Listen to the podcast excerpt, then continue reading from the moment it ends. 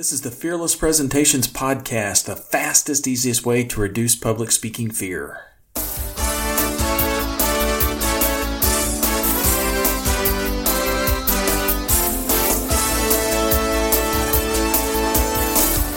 Want to absolutely eliminate public speaking fear?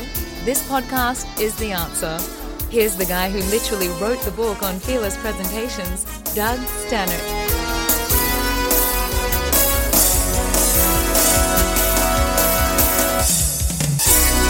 Welcome back to the Fearless Presentations Podcast. I'm Doug Staneart, your host, and we're brought to you by fearlesspresentations.com. This is the podcast that will help you become a more polished and more professional public speaker in the fastest amount of time possible. And it's also a great way for folks who have already received some type of presentation training to really refine their skills and really develop a higher level of skill set in public speaking and presenting and becoming a better communicator. For those of you who are interested in some of our public speaking classes, if you're listening to this about the time that we're recording it, we've got classes coming up in the next couple months in Detroit and New York and Cincinnati and Atlanta, Dallas, Los Angeles, Washington, D.C., Boston. So just go on to fearlesspresentations.com and check out the schedule of classes and you can register for one of those upcoming classes. So, Doug, what's today's hot topic? So, our hot topic on this session is the top five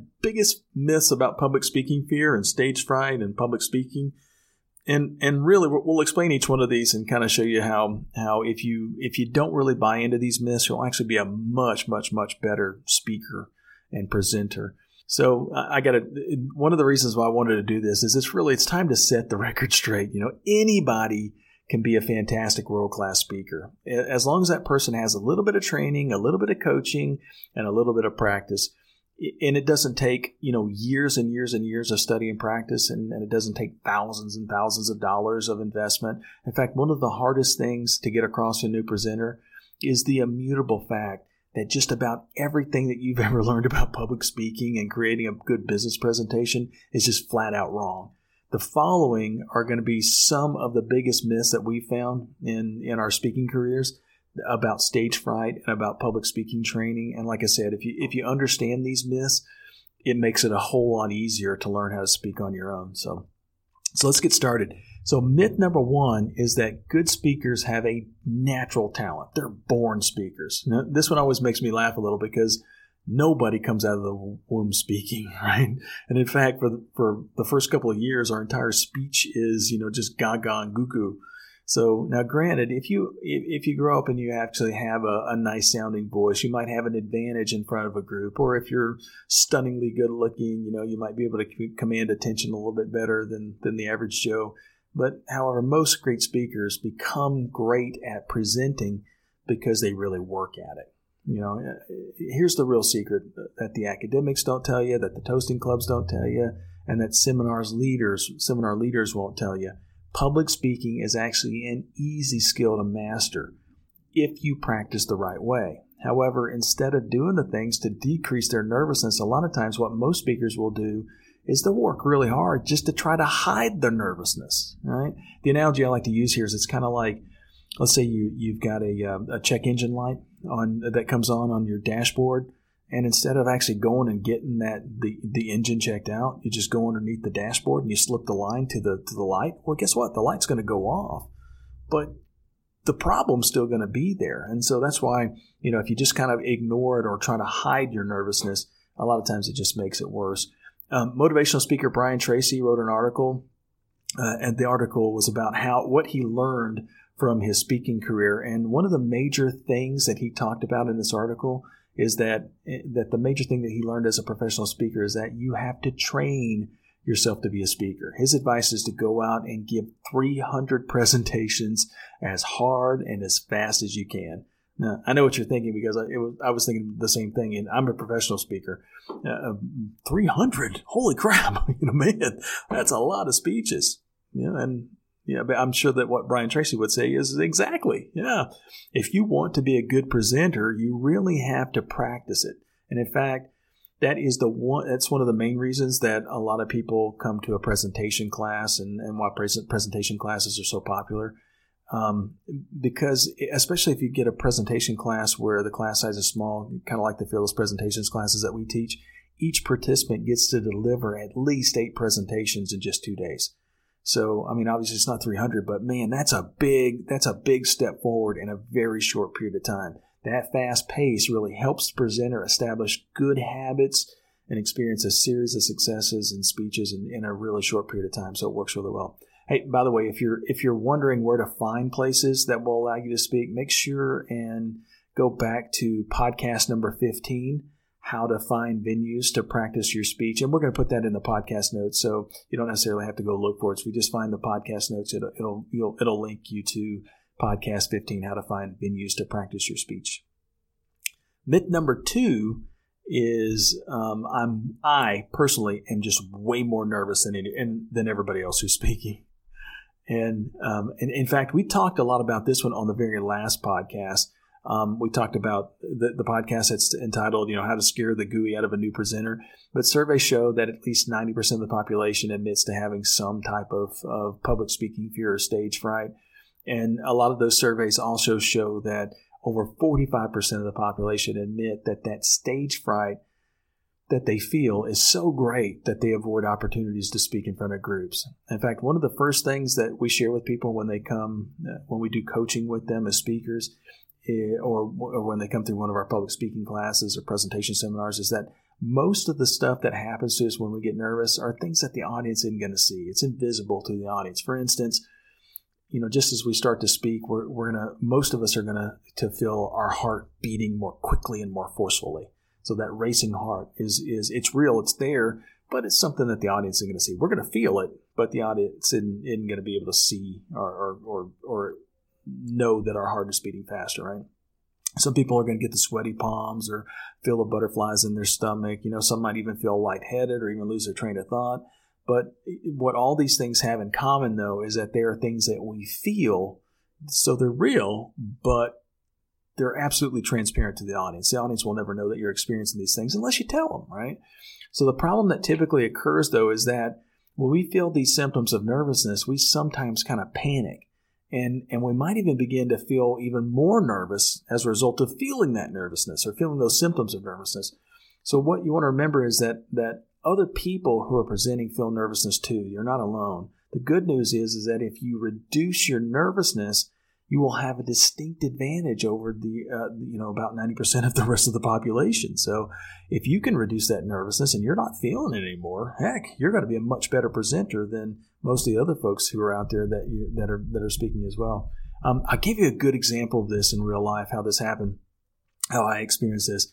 Um, I got nominated for a marketing award a few years ago, and the organization, the organizer of the meeting, thought that you know since all of the nominees were supposed supposed to be the best marketers in the room, that um, the fair way to choose who the winner was going to be would have us all go up on stage one at a time and try to persuade the room to vote for us. so when the organizer brought this to me, I, you know, I was pretty honored that I was, you know, one of the six that was chosen, and it sounded like a lot of fun. So I'm, I'm heck, okay, I'm up for the challenge. I'm, I'm looking forward to it until the day before the competition. So this was a three day convention, and uh, the the marketing award or the, the, the presentations anyway were on the second day, and then the award was going to be presented on the third day.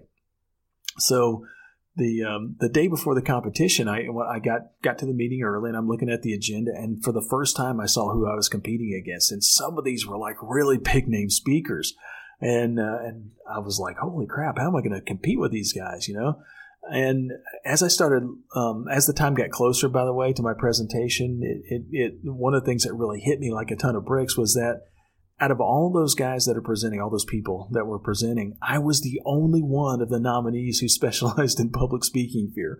So there was leadership and marketing and uh, and uh, um, uh, search engine optimization, all kinds of different things that, that these speakers were talking about. But I was the only one that talked about public speaking fear, and I was now getting nervous. And so I knew that if I get up on that stage and I look nervous, my career was over. You know, I mean, this is, there was a lot. I mean, panic really began to set in at that point. I started looking for a way to get out of it without embarrassing myself. And, and I just couldn't think of a way, you know, was, time was too short. So otherwise I would have, I would have bolted. I didn't, I didn't want to do this thing anymore. So the moment arrived, I was, I was the third of, of the six presenters and each one of us were sitting at, sitting at this, um, at the front table in the auditorium, at the, in the auditorium um, the first and second spe- uh, presenters, you know, there were people that that I'd, I'd actually never heard of, but they both got up and they did excellent jobs. So, so while the second speaker was presenting, I looked over to my right to see what my other nominees thought about the first two speakers, and I was surprised because I was the only one now sitting at the table. The other three guys were were gone, and at honestly, at first I was like, "Holy crap! I just got off scot free because I know I can beat these two other two people that are on, that are on stage now." And uh, but I was I started looking around the room and I saw that those other three speakers, these were the really big name speakers that hadn't gone yet.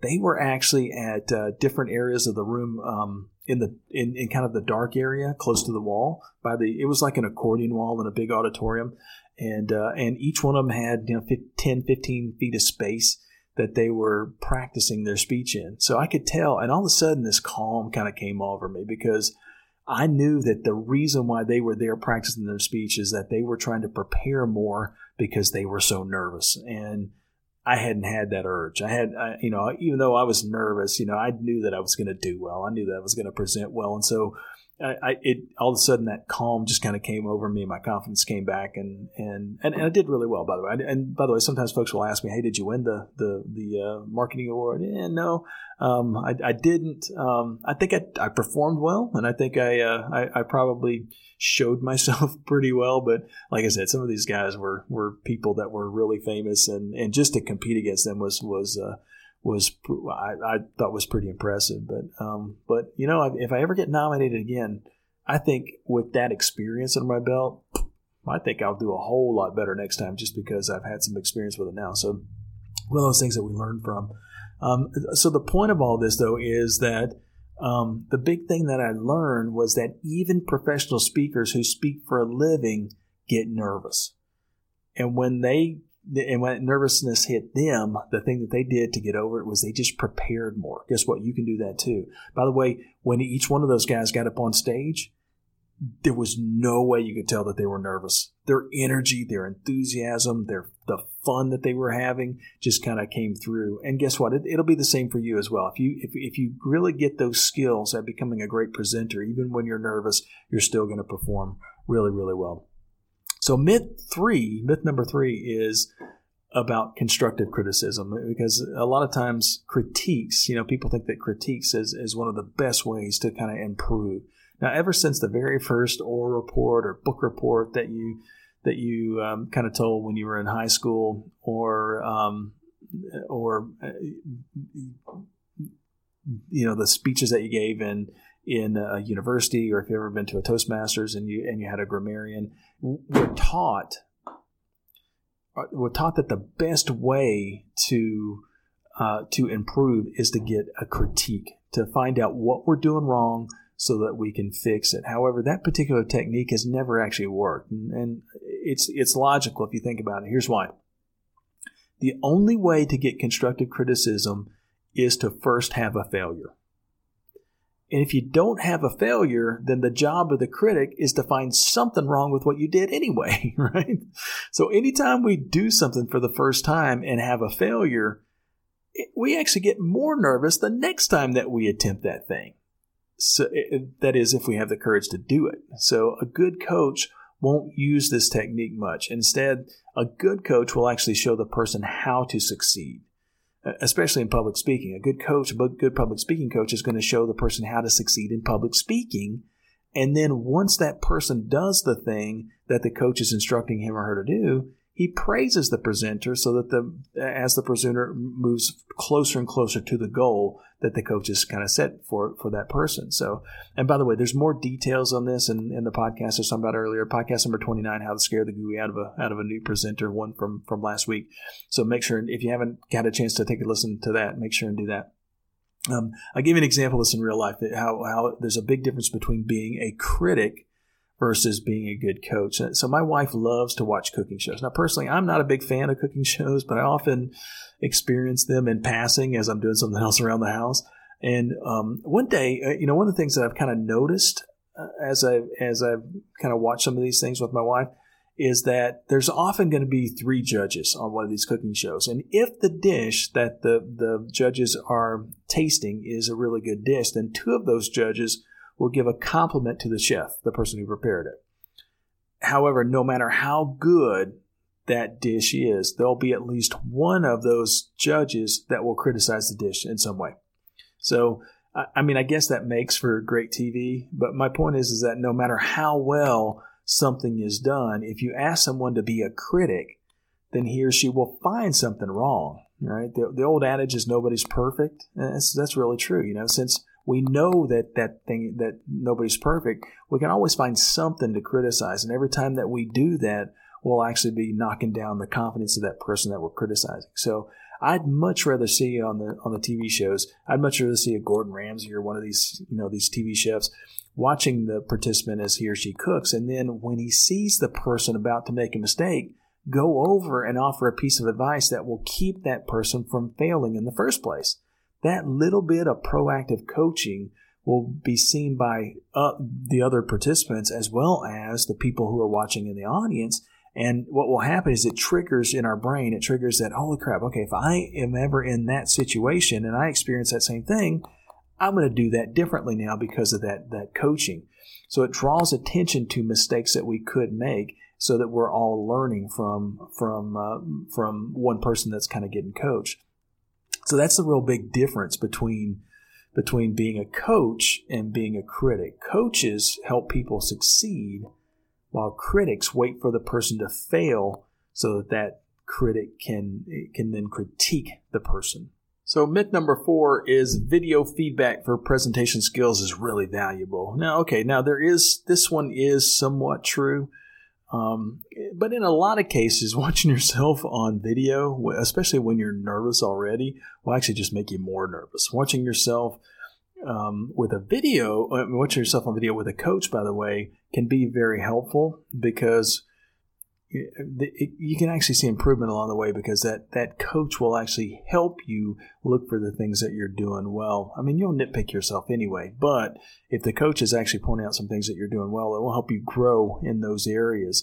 So um, I would just encourage you if you happen to be trying to use video, uh, if you're going to video yourself and try to coach yourself, yeah, just be very careful with that. That has the high propensity to actually increase nervousness versus decreased nervousness. So be very, very careful.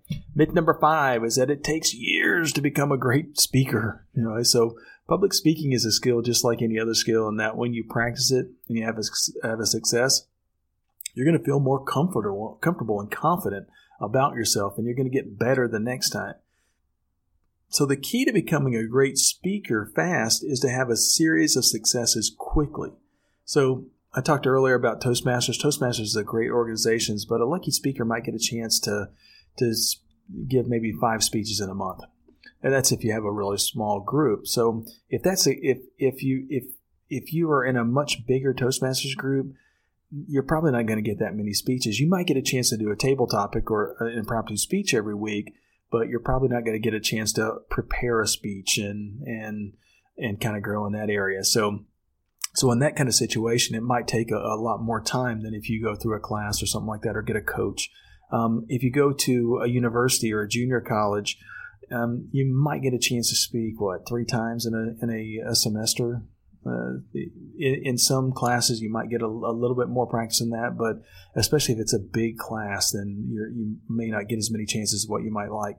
So, uh, and by the way, after in in the college, university, or junior college or high school there's a good chance that after you give each one of those speeches, you're going to, speeches, you're going to get one of those dreaded constructive criticisms. So you may or may not grow in confidence uh, after going through one of those classes. So um, that way will take a while. And and if you if you really want to gain presentation skills quickly, find a way to deliver just a minimum of four to six speeches or 46 presentations with a really good coach in a very short period of time. And if you do that, you're likely to gain the confidence to be able to go out and do more and more speeches on your own, even without a coach.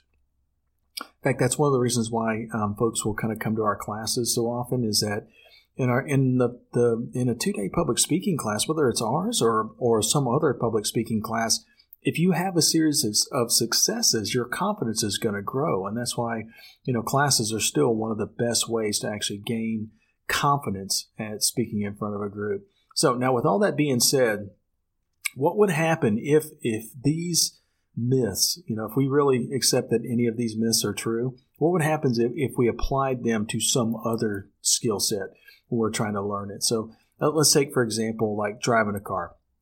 So let's say we're going to teach a, a 15, 16 year old kid to, to learn how to drive a car, and we use the same ridiculous kind of myths about that particular skill set as well. So we tell the kid, now, just so you know, good drivers have a natural talent to drive, right?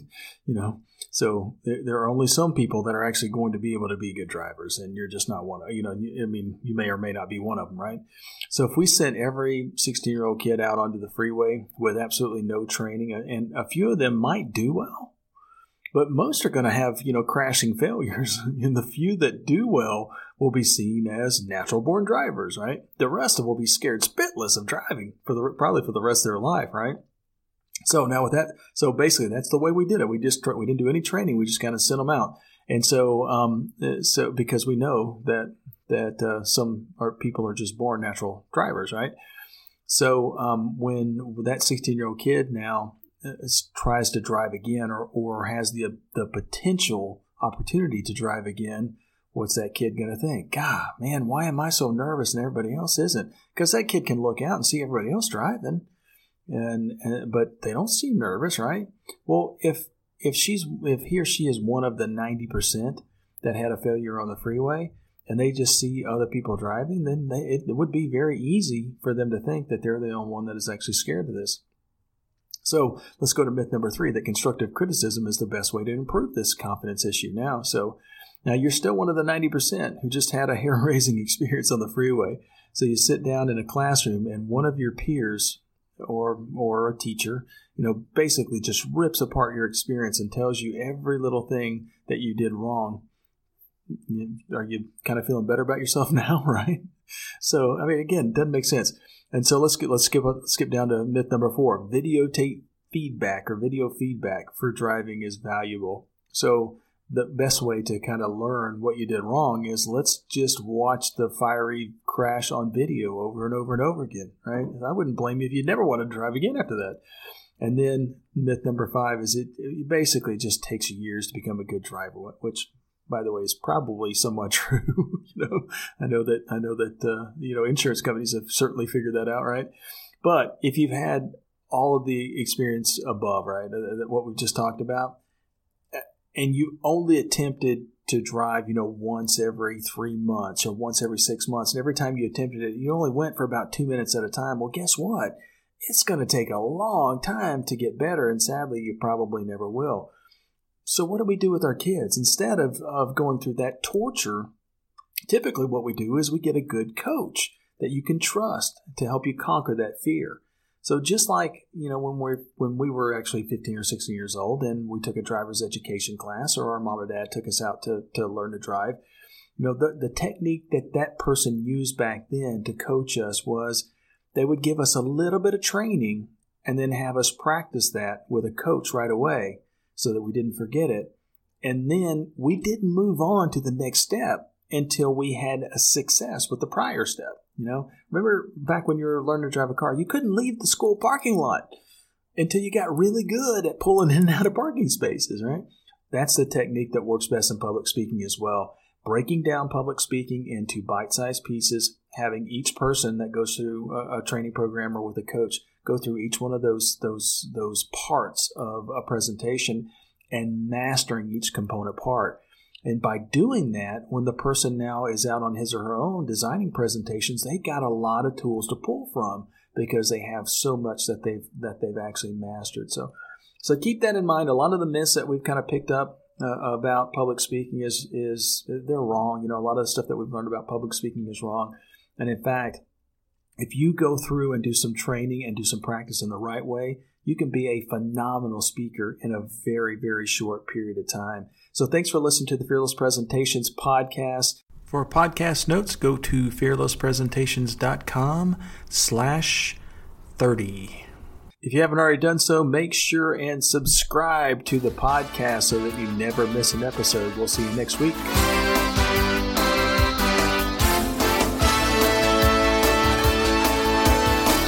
Subscribe to this podcast for new public speaking secrets each week.